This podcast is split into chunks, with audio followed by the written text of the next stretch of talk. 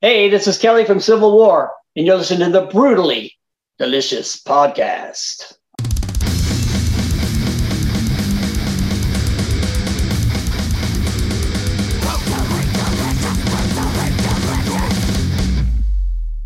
How are you doing? Doing great, doing great. How about you? I'm doing well, thank you. How are things over in uh, Sweden? They starting to mellow out, Uh, up a bit. I actually live in Belgium. Okay. Yeah. Yeah. But uh, yeah, I think in, in Sweden it's been pretty calm for quite a while. They've been uh, practicing uh, social distancing for a thousand years, so uh, they'll be all right. So Europe is pretty much back to uh, being open. I see with all these festivals and stuff. That's got to be pretty nice, right? yeah, that's a big relief. I'm really glad for people to get out there and connect again and hear some live music and start to get uh, some semblance of normality back. Yeah. I'm jealous. Of, oh, my timeline is filled with all these feeds of everybody at Hellfest and at Graspop and all these places, and I'm like, God damn, I wish I was there. Yeah. Yeah. They're rocking out out there. Yeah. Yeah, it's nice to see everybody and uh, all of them having a good time and thousands of people everywhere. I imagine the energy is pretty crazy too, right? Because everybody's been locked up for so long. Yeah, I can imagine. It's just like a a bonanza, you know, of uh, of uh, of uh, good good vibes out there. Yeah, back with your family you haven't seen in two years. yeah, right. Yeah, the Metal Because- Clan, the biggest clan in the world. Yes, you know? I think it's it's, it's, amazing weird. to think that. You know, when I was a teenager, uh, I was, uh, you know, uh, you know, there was a big, uh, you know, uh, the big problem is everyone thought we were like a devil worshippers, you know, and and all of this stuff, and uh, it was so ridiculous in the Yeah. '80s. And uh, and now to see that the the clan is so strong all over the world, we're literally the biggest clan that there there ever has been. And I don't think you find that in any other genre of music or any other genre of anything. It's just like you can go to a metal show. I can just show up in uh, Belgium, and it's just like I've met people for the first time, but we have something in common. You bond over the riff and the lifestyle, and it's it's like your long lost Yeah. friends. No other music has that. Yeah, no other culture has has that. It's Yeah. pretty wild. And you Yeah. mentioned the uh, the 80s and the whole devil thing. It's funny you said that because I grew up in a very religious upbringing here in in New York and you know, they used to burn records and it was that whole satanic panic thing and it was so crazy to to even like think back on it now. It was nuts. it was so ridiculous. You know, we were just kids trying to find our way. You know, uh, and As we needed, uh, outsiders. Yeah, and we wanted to ask some questions, and you know, and uh, you know, the Greater Society has a big problem with people asking some questions, and uh, but it was really hilarious when I think about it now. Uh, you know, I mean, literally, there was a big problem of like, man, these people are devil worshippers. Yes. It's Yes. just like, come on, you know. No, no joke, and we'll get to talking about Civil War in a second. Sorry, I'm meandering, but you brought it up. But no joke. I mean, there were like these Sunday services, you know, in the church that I was forced to go to as a kid, where they would actually have bonfires, and you're supposed to bring your cassette tapes and whatever you have and burn them because they're evil. Yeah. Bring your Kiss albums, you Right, know. Right. Nights and, Knights and Satan's service. That's what that that's what it means. Right. You know? Crazy. Crazy stuff. I don't even Yeah, know how yeah. we imagine. But you know what's funny? Even all these years later, it's still kind of like ingrained in you. I've spent so much time trying to get away from all that nonsense. Yeah, for me, I you know when when I was a kid, I I got into the Beatles and uh, I love the Beatles. It was kind of like my, my full time job listening to the Beatles. You know, I would Right. I would wake up, I would listen to some Beatles. I would go to school, and then I would come back home and I would listen to the Beatles more, and then uh, have something to eat, listen to the Beatles, go to bed, do it all over again. Right. And uh, and then when I heard Black Sabbath, I was like, aha, you know, uh, this is my music. This is the way I feel inside. You know, I'm different. I'm. I spent a lot of time when I was a kid, and uh, you know, I was, uh, you know, in my room uh, trying to get away from the bullies and the the shitty kids, you know, that were in the neighborhood, and I was listening to, you know, Ronnie James Dio, you know, and I was you know, uh, you know, drawing and stuff in my room, you know, knights and swords and mythical things, and you know, that was my my real escape, you know. Right. And, And, uh, and and Yeah, evil just, stuff, right? I loved it. I loved all that, you know. Uh, Right. when I heard Black Sabbath for the first time, I thought like, you know, it, it, it feels like they're channeling some kind of energy, some ancient energy from deep under the earth. It just felt like home to me, you know? Right. So yeah. I got to ask, what was your favorite Beatles album? I don't have a favorite album. I mean, I love Revolver. I think that's crazy good. I love Sergeant Pepper. You know, there's just too much. You know, just like sure. if you have my favorite Dio album or any, you know, there's just too much. I'm too open uh, and into music to say sure. what's my favorite thing. It, you know, uh, I love uh, I love the the difference between uh, Paul McCartney and John Lennon. I always call it the the uh, sweetness of uh, of McCartney and the bitterness of John, and I love that. I love that. Right you know, they they were able to kind of coexist in a band and add those flavors, mix those flavors together. Right. You know. Yeah. I will say, just for me personally, the album I spin the most, even to this day, is Revolver. That's one of my favorites. Oh, actually, I'm I'm lying. Not Revolver. Rubber Soul. Oh, okay. Yeah. Yeah. Right. Sorry, uh, it, it, doesn't matter. It's just like if you say the Beatles. You know the the uh, the thing that I I think is pretty ridiculous is people that say it's like the Beatles are overrated or blah blah blah. You know, today it's like I'm sorry, most of the bands that you like were influenced by the Beatles. Right. It's just a it's a, it's just a fact. Sure. There's no war between the Beatles and the Stones. It's just what you prefer. Right. But without the Beatles, so much of the music that you like would not even exist. Yep, I 100% agree. So anyway, we came here to talk about Civil War. Sorry, I, I got meandering right away. Um, Honestly, I have time. You've got a podcast, right? It can go however long, or you have a time limit. Yeah, we're, we're, we're usually around thirty minutes because okay. we book them every every thirty minutes or so. Cool. Just one. Yeah, cool. So yeah, I'm glad you're you don't mind meandering. Let's talk about Invaders. Been out for what like five days now. What's been the response to it so far? Well, it's been really positive, and uh, and uh, uh, we're really proud of what we've done, and and uh, I think we've got a, a, a a lot of good songs on it, a lot of uh, kind of we have some surprises for people, which I think is really great. I'm really happy about that. And uh, yeah, yeah, all overall, uh, Napalm, uh, our label has done a great job at, at, at getting it out there and and getting you know uh, me in touch with people like you and and it's uh, really going well. Yeah. We're happy. i know the yeah. i know. the singles that natalie sent over uh, battle of life and invaders i'm just fucking amazed by them i love it. They've been in regular rotation since she sent them over. Great great stuff. Right. So i imagine you know people out there like me are just eating it up. So i know you guys talk about history and it's very much a historical band but and you talk about everything from like the vikings and and norwegian kind of stuff but you also have a lot of american uh, history in there too right with confederates and how does that come about? Yeah. Well you know for me uh, when i got into the band i i kind of responded to the overall sound.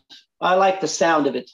It's metal to me. People call it power metal whatever you want to call it. Right. But uh uh, I like the sound of of what they were doing, and um, I got in touch with them after Patrik, their their uh, previous their original singer, uh, kind of left the band uh, out of the blue and and uh, right before a tour. So I jumped in, and we did a whole bunch of festivals and and did all that, and uh, together. And that in the meantime, we started to write the the, the album and uh, what I what I didn't want to do is be this one trick pony of only talking about historical stuff or only talking about war or whatever, because that's not my background. Most of my things uh, that I wrote about in my previous bands were Orwellian concepts or inner universe things, spiritual stuff, struggles in your in your life, things that are a bit more non-specific. Right. And uh, so with the lyric writing uh, that I did for the album, I wanted to take those uh, things from books or the things from uh, historical events or battles or whatever, and turn that into kind of a more of a personal experience. Have that more from the protagonist's view, like put you into that story, right. make it more of a living story than shouting out uh, shouting out dates and facts at you because right. I, I find that boring and I wasn't interested in doing that. I just found it interesting the whole Confederate thing because I live in Richmond, Virginia, and the actual capital of the Confederate capital, the White House, is literally walking distance from my house. So there's a really strong right, connection. Yeah. yeah. right. Yeah. You know, I mean, I live pretty much yeah, right on the battlefields. Is oh yeah, uh, that that that gives me a jumping off point to talk about one of the songs that really uh, touched me, uh, Andersonville. Mm-hmm. It's about this uh, you know, Confederate prison of war and um, and the, the, inhumane conditions, the, the, the terrible, terrible, horrible suffering of of those uh, soldiers. And uh, I got into that, and uh, and I actually found letters that the soldiers wrote home to their wives. These Union soldiers, they oh. wrote these letters home to their wives, and they were so eloquent and so full of uh, dignity and and and strength. Uh, I was so impressed. It was and, a different uh, time, that, right? That, actually, do what? It was a different. I didn't mean to interrupt you. I said it was a different time than when none of these short texts kind of things. Everybody was really verbose.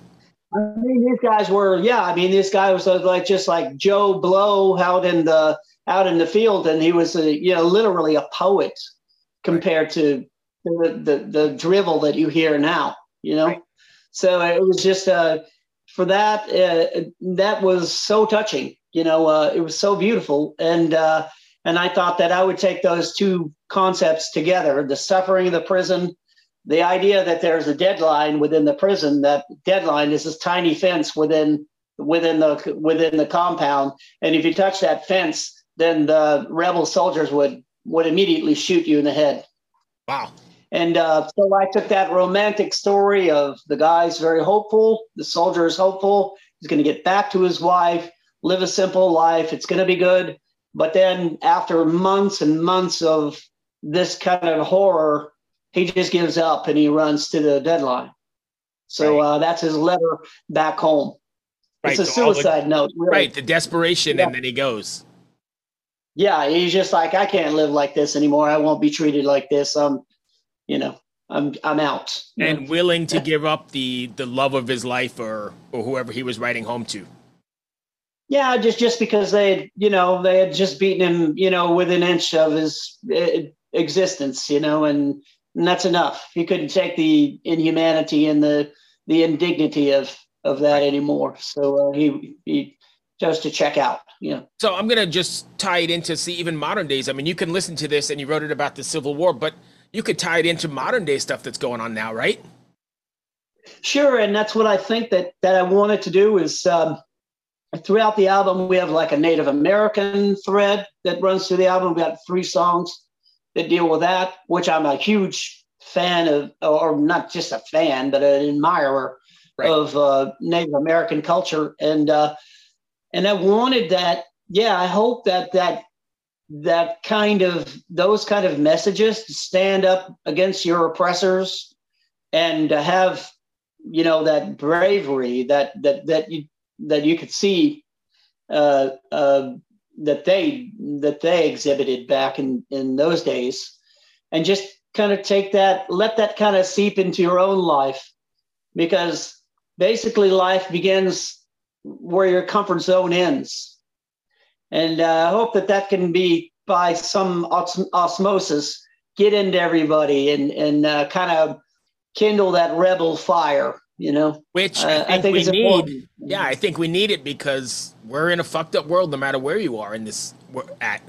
Yeah, it's only getting worse and more crazy. Uh, uh, yeah, as we go. So uh, standing up and and having some balls is is important do you feel a sort of responsibility then when you're writing lyrics to kind of speak to that or is that not really a thing?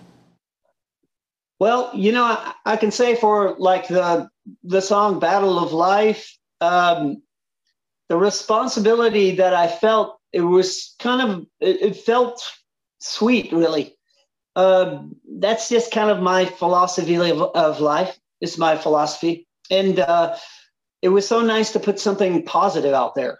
Uh, normally, I'm in very dark things, uh, very, very dark stuff, and that provides uh, a, a, hope in a way.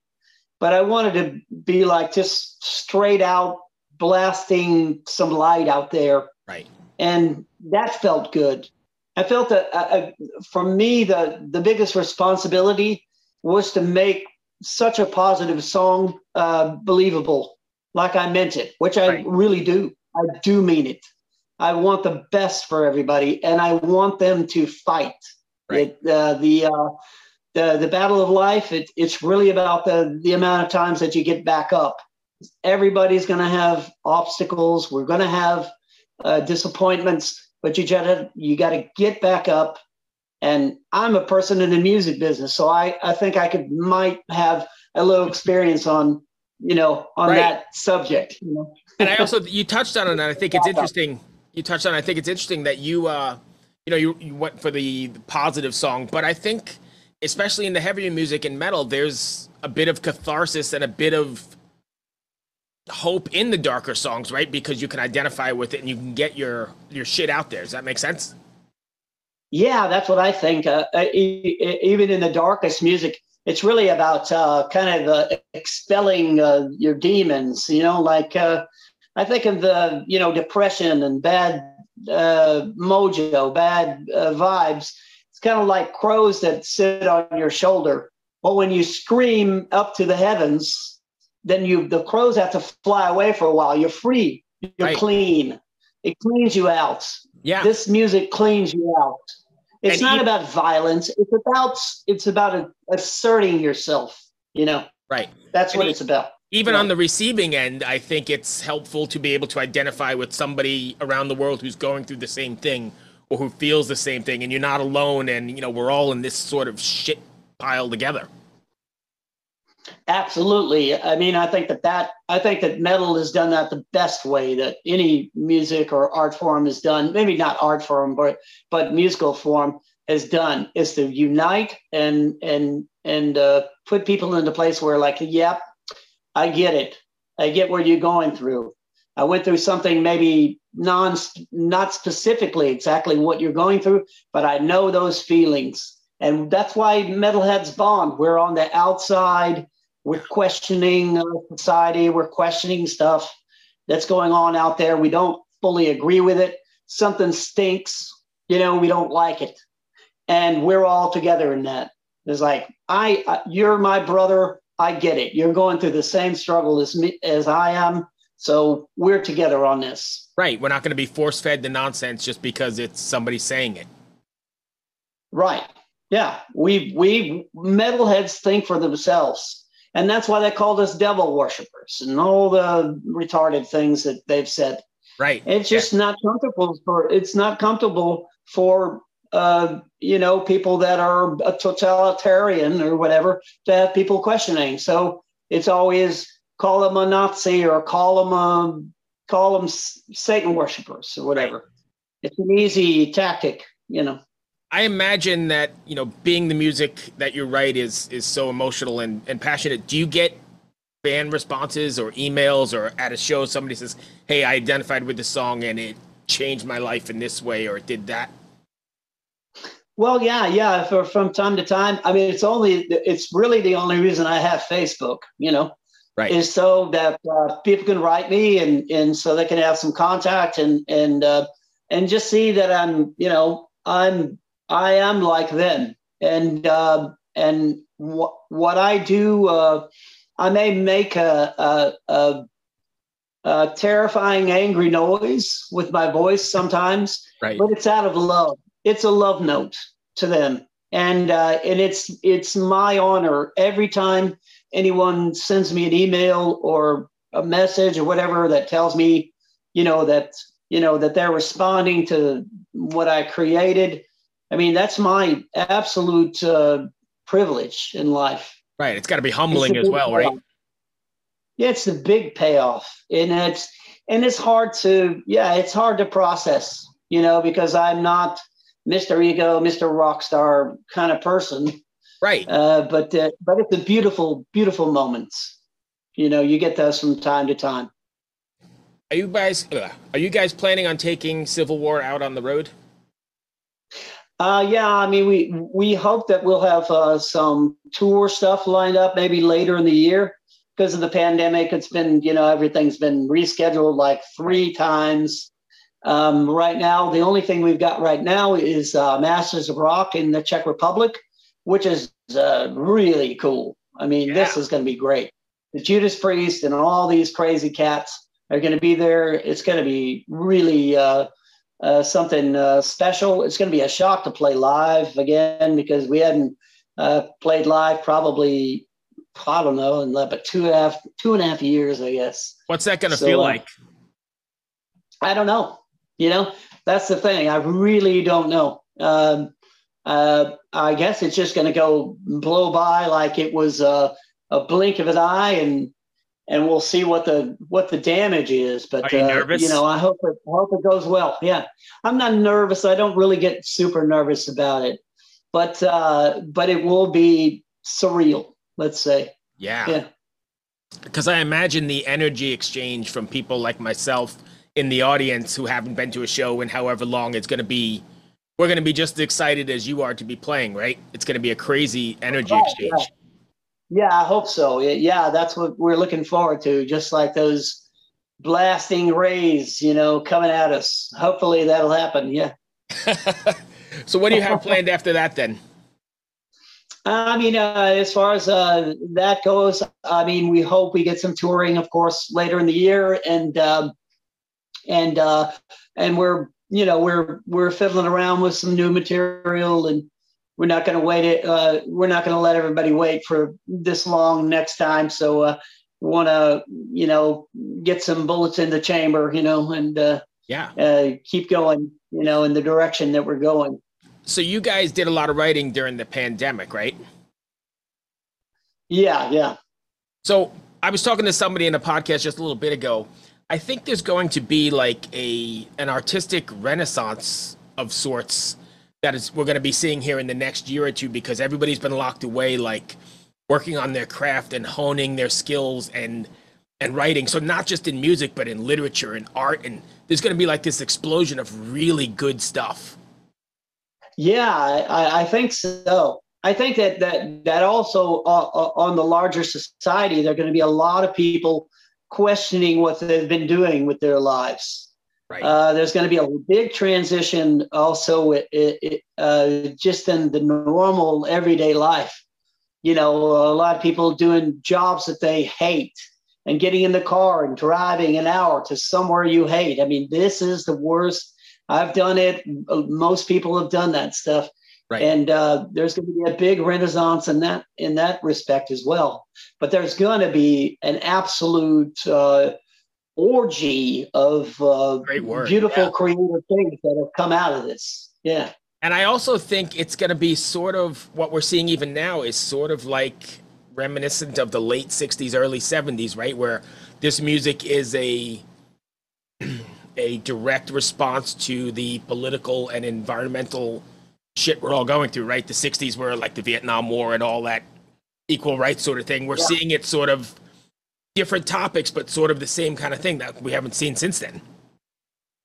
Yeah, you know the the thing with uh, with today's culture, with the cancel culture, with the with all of the stuff that goes online. Now everybody has to, you know, now you have to hear everyone's opinion about everything just because they have an internet connection, right. uh, which doesn't make sense to me.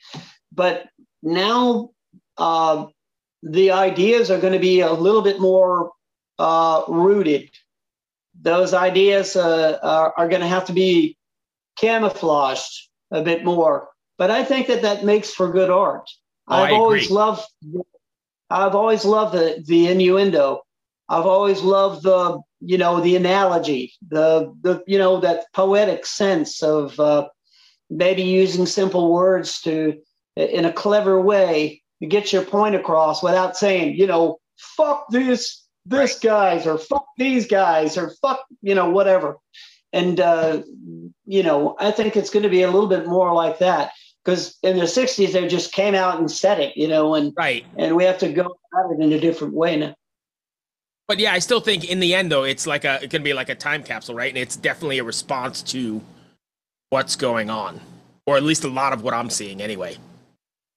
For sure, it will be kind of yeah, like you say, kind of an exhibit of of of what humanity's art people, um, what their response to this, right. you know, happening. I think in 20 see, years. Yeah, you'll see it in that. Yeah, yeah in 20 years, people are going to look back and say, hey, yeah, sorry, I am, I'm talking look over you. But the, I, look at the reflection. Yeah, look at the reflection of what that what that brought out in the arts. Yeah. Right. Yeah, I think that's where we're at. Yeah. I, I think it's a good place to be. We're get, like you said, people are putting ideas out there where you can, you know, you can think for yourself and you can you can change things. Yeah. Right. And and I think uh, in a way, you know, the the uh, the big the big change and the big uh, whatever, you know, that that that that idea I don't really believe in. I believe in um, you know, uh, like throwing a pebble into a pond and you see those ripples. You take care of your family, you take care of your friends, you interact with them, and you say uh, what you believe to them. And then uh, if you're if you make a good good enough point, then those ripples can expand beyond you. Right. People are not going to just like straight up change the world. It's going to happen almost as if you didn't see it happen. You know, there right. are going to be subtle changes, subtle ripples that reach everybody.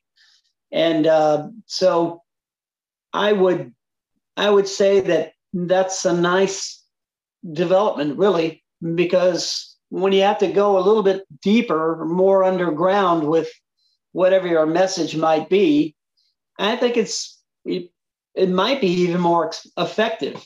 Just like uh, Jungian psychology, the shadow self, or the or all those concepts, you know, right. where you just get in, get tug at the roots of what the problem is. Yeah. Right. I mean, that's it's so like a grassroots sort of uh, sort of effort. Right. Yeah. And uh, with metalheads, you know, we're we're we're uh, you know we're connected. We love each other. We're uh, we're brothers, and uh, don't worry about the rest of the world. Just worry about your friends. Worry about the people you care about. Worry about the people that you know that are a little bit more in the in the same boat and kind of think like you. And don't try to shout on the social media. You're never going to change anybody's mind. Right. Just kind of uh, introduce some nuances out there to get things shifted in your little bubble where you live. You know.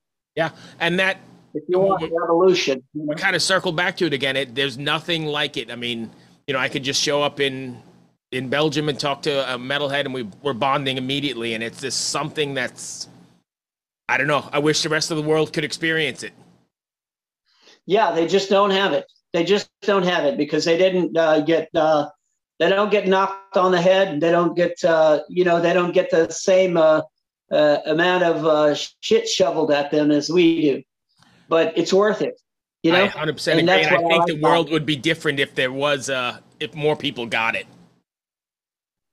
You know, I think it's great.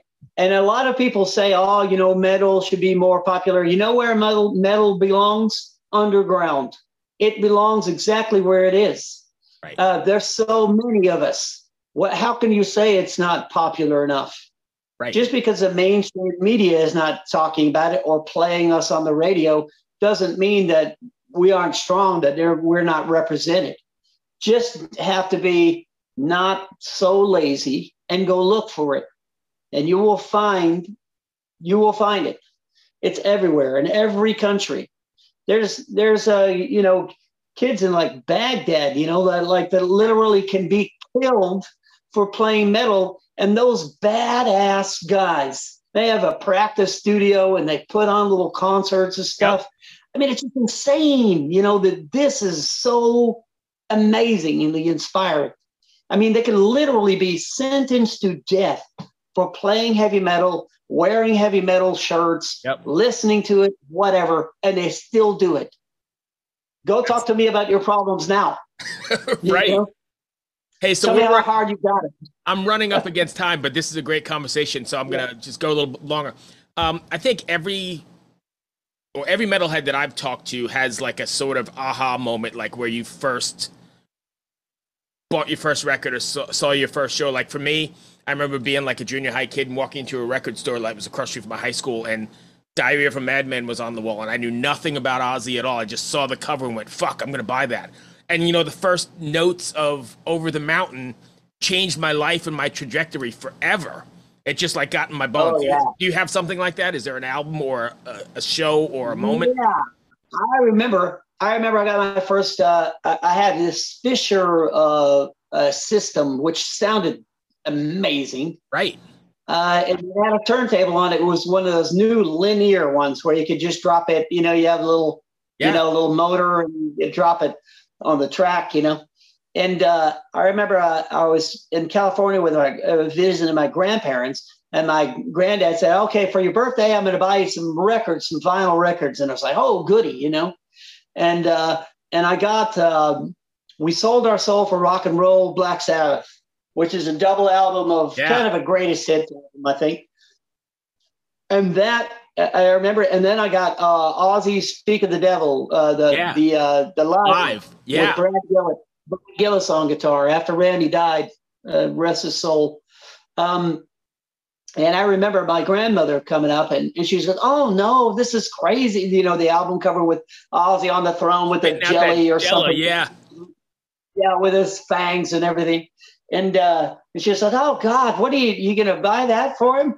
And my granddad was the coolest, I mean, the coolest guy in the world he said, "Oh, don't worry, man. He's just trying to shock everybody. It's just shock. He's just trying to, you know, be scary and all that. Right. Don't worry about it." And then he, you know, I, I got those uh, albums, and then when I when I heard Black Sabbath for the first time, like I said, it just brought the chills to my spine. I said, "Man, this is my music." Yep. And then later, when Ronnie Ronnie got into the band, I think the musicianship and the complexity of the songs and everything just went sky high it became uh, something completely different than earlier Sabbath, yeah. and that was this Sabbath. And there's people who love this, and there's people who love that. Yeah. I like, I love both, but my affinity for Ronnie, uh, you know, which is my hero, right, and the beauty of what they created. Heaven Mom, and Hell is like a Mob Rules, yeah, Mob. Rules to me is my favorite album of all time. I think I love. It's so Mob dark. Rules. It's so much darker than than Heaven and Hell. It's yeah. so dark, but it's I great. It so much. Yeah. Yeah, yeah, that's one of my favorites for sure, yeah. going way back. Anyway, I've taken way too much of your time. I so appreciate you talking to me and meandering and going where we went. Sure, man. It's a pleasure. Man, I hope that wasn't too bad. I thoroughly enjoyed that. I went way over my time. I'm just uh, enjoying myself chatting. Oh, no, don't have anybody after you, so I'm all right. awesome. Thank you for taking the time again. Be well. Good luck with the record. Yeah, yeah nice to meet you. Thank you, buddy. my friend. Take care. Bye. Bye. Hello out there. Yes, hello out there, everyone. I'm Hal Schwartz. And I'm Flynn McLean. Together, we host None But the Brave, a podcast dedicated to the music and career of Bruce Springsteen. Bruce and E Street Band are on tour right now for the first time in six years, and we're taking a detailed look at what's happening on stage in our bi weekly episodes. We've also been recently joined by some very exciting guests, including rock journalist Warren Zanes and Steven Hyden, Backstreets magazine founder Charles Cross, and Barstool's Kirk Minihane. If you're a die-hard Springsteen fan, this is the show for you. So please subscribe to But the Brave on your favorite podcasting platform and we hope to see you further on up the road. Thank you so much. We'll be seeing you.